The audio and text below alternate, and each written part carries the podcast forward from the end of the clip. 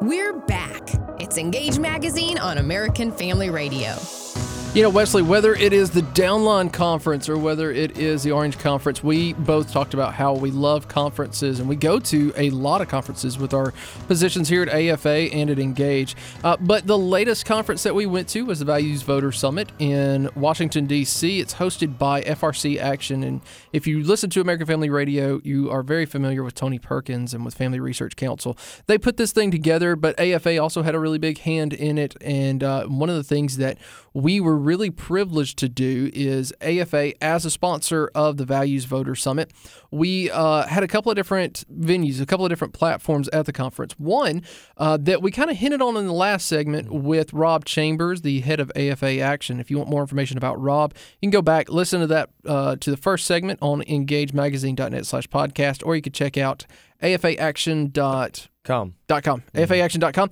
Uh, but we had really three uh, AFA presences, I guess I could say, at the Values Voter. The first one was Abe Hamilton. Why don't you give us a little bit about kind of what Abe spoke about? Yeah, Abe is a public policy analyst for American Family Association. He thought he talked in a main session where you're, as we'll talk about, there was a breakout session and a luncheon. But what Abe uh, was able to do, he br- he spoke in the main session. He had 20 minutes on Saturday morning and just did an outstanding job. You know, I didn't get to see his outline or what he was going to teach on before, so I was coming at it uh, with it just uh, an open, uh, uh, uh, unexpected to know what he was going to talk about. But he did such a great job coming out there with the, he had a great sense of humor. But his main purpose and his main message was that we as Christ, as followers of Christ, have to be unified. Uh, we have to understand the open, as we've discussed over and over again on this program, is understanding the open-handed discussions and the close-hand discussions, and we need to unify under the close-hand discussions, and so that we can advance the uh, the gospel, and so we can come together. Uh, and he uses the the great illustration in the Bible. You know, you got the hands, you've got the feet. Well, the eye can't look to the ear and say, "I don't need you." You know, every every part of the body of Christ is is necessary to for the kingdom of God, and so just a complete message all around of unifying under those close. Yeah, you know, one of the things I took away from Abe's speech was uh, he he said that darkness is a passive force, Hmm. right? Force uh, darkness cannot force itself anywhere where light is present, Right. and in the same way, evil is, is that way. So Yeah. evil will always um, infiltrate a vacuum where there is a lack of righteousness, but where righteousness exists, evil cannot prevail. Right. And so, as believers, as followers of Christ, we are called to be the light and we are called to push back against the darkness and invade the darkness. And that's one of the things that he continually said throughout his message. But, you know, really, if you know Abe at all, that's not uh, something that is new to you. Abe says that pretty regularly, but I think he did a good job of sharing that. So, uh, you know, you had said that we it, the Values Voter Summit is kind of separated into a couple of different parts. One is the plenary sessions, uh, where you know you got the big stage. That's also what was live streamed, and we have those videos archived. You can uh, view those at afa.net. But we also had a luncheon where some of our supporters who happened to be at Values Voter, we invited them in. We gave them lunch. We kind of took care of them, hung out with them, got to chat with them for a little bit, and we had Coach Joe Kennedy there. Uh, Wesley, tell us a little bit. What is the story there of Coach Joe?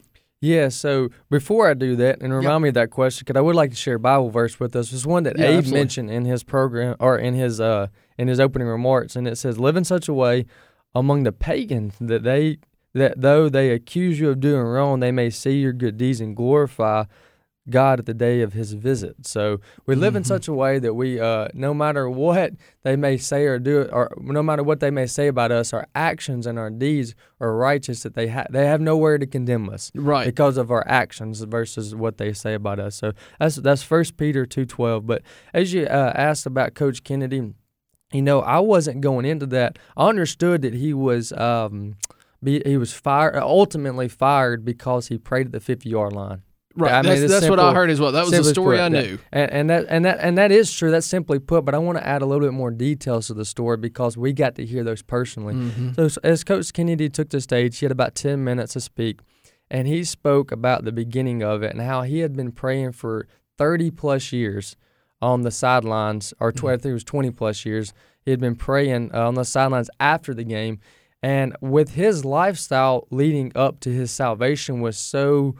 Uh, just so uh, he he would what did he say? Uh, it was bad. I mean, I don't. He Yeah, fought well, all the- that's- that's the exact word he used. He said, "Y'all, it was just bad." Yeah, he fought all the time. He was uh, um, did all the things that a lot of people do before they got saved. Well, when he got saved, and he said he kept running from God, running from God, running from God, thinking that he was going to work up his own salvation.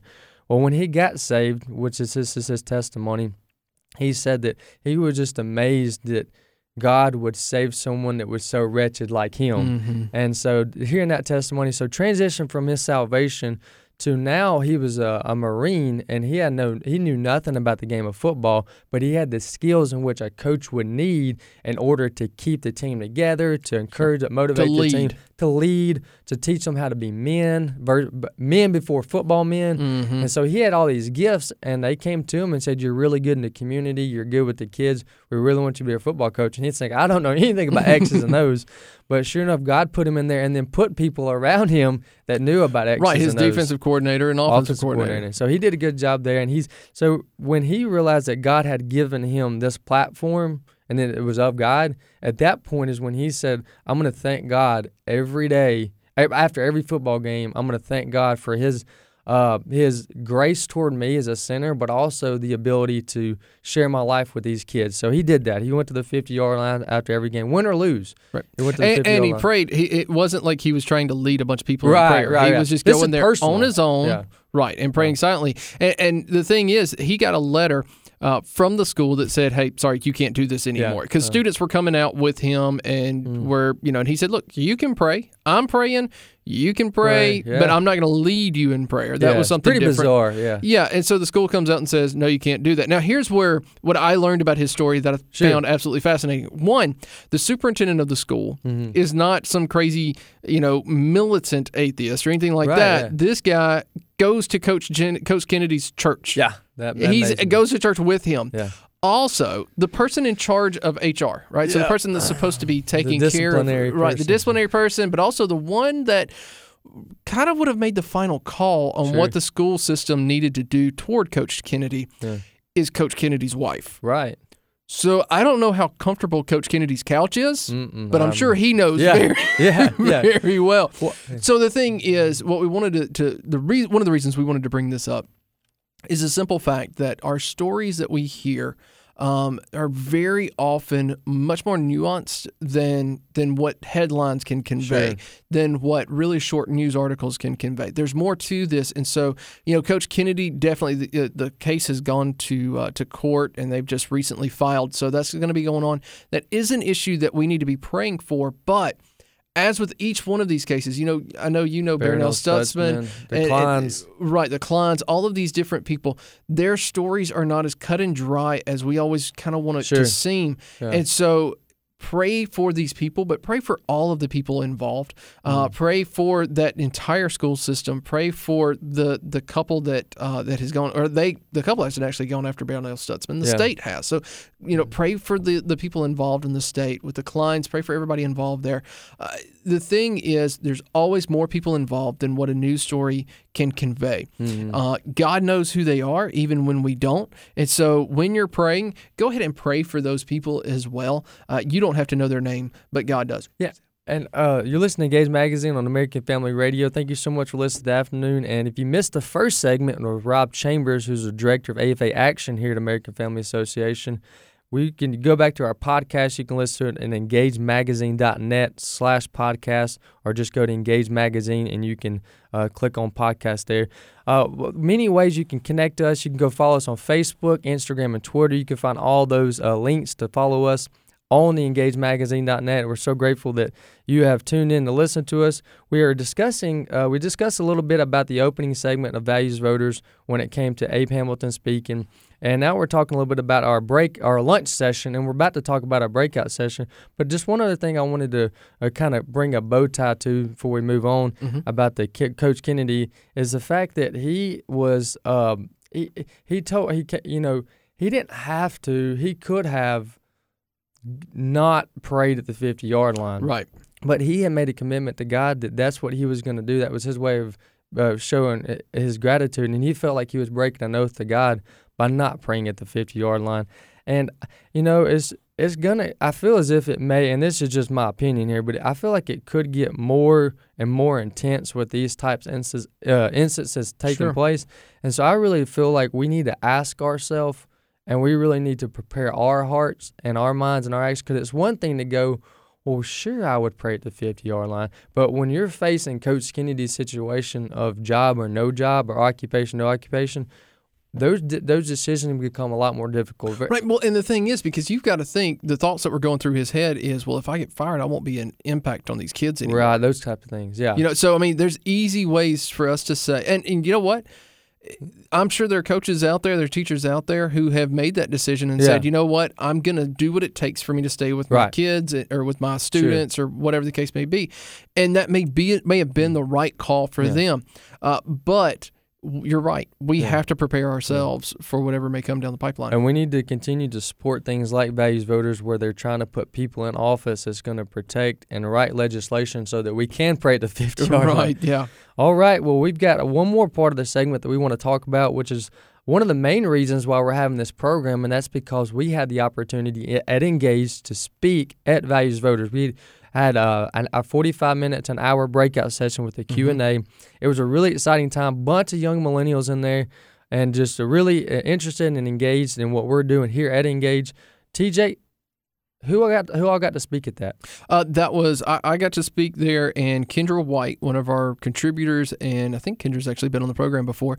Uh, but she's also she was also speaking. Now we wanted to have Kendra in studio today, but uh, she is out right now filming a new documentary called "The God Who Speaks." So we do want to go ahead and plug that because "The God Who Speaks" is going to be an absolutely incredible documentary. Yes, it should it come out sometime next year. Uh, trust me, we will have several people from that team come on the program and talk to us about it. So, uh, but you know what?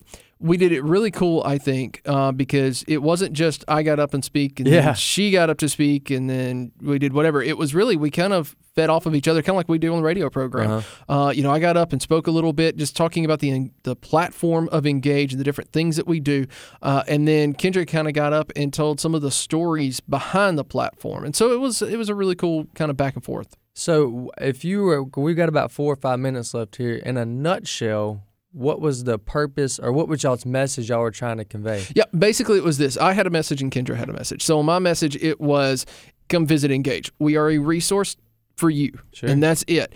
Kendra's was there's hope. Mm. And so, uh, you know, she, you know, her thing was the the millennial generation is not a lost generation.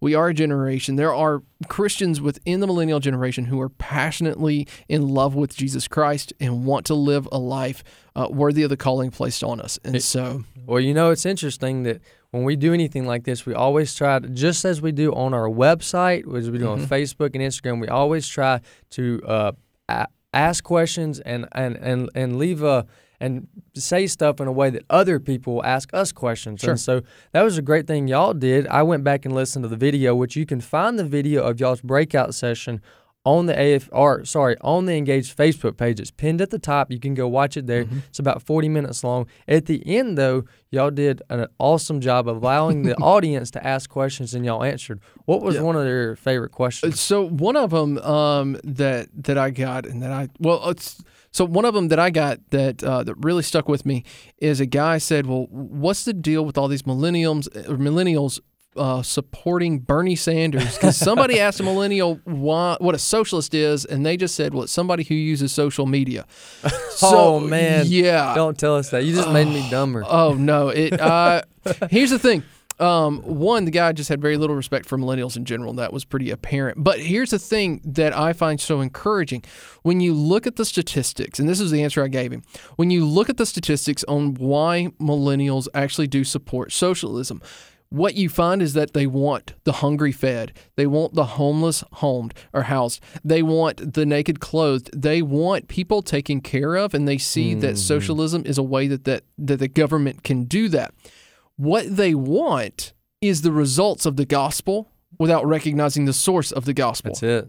And That's so that has to be where we start off, where we say, hey, look, we actually want the same things here. We want to take care of people. Christians are called to take care of people. And maybe the church has kind of dropped the ball in that in the last couple of years.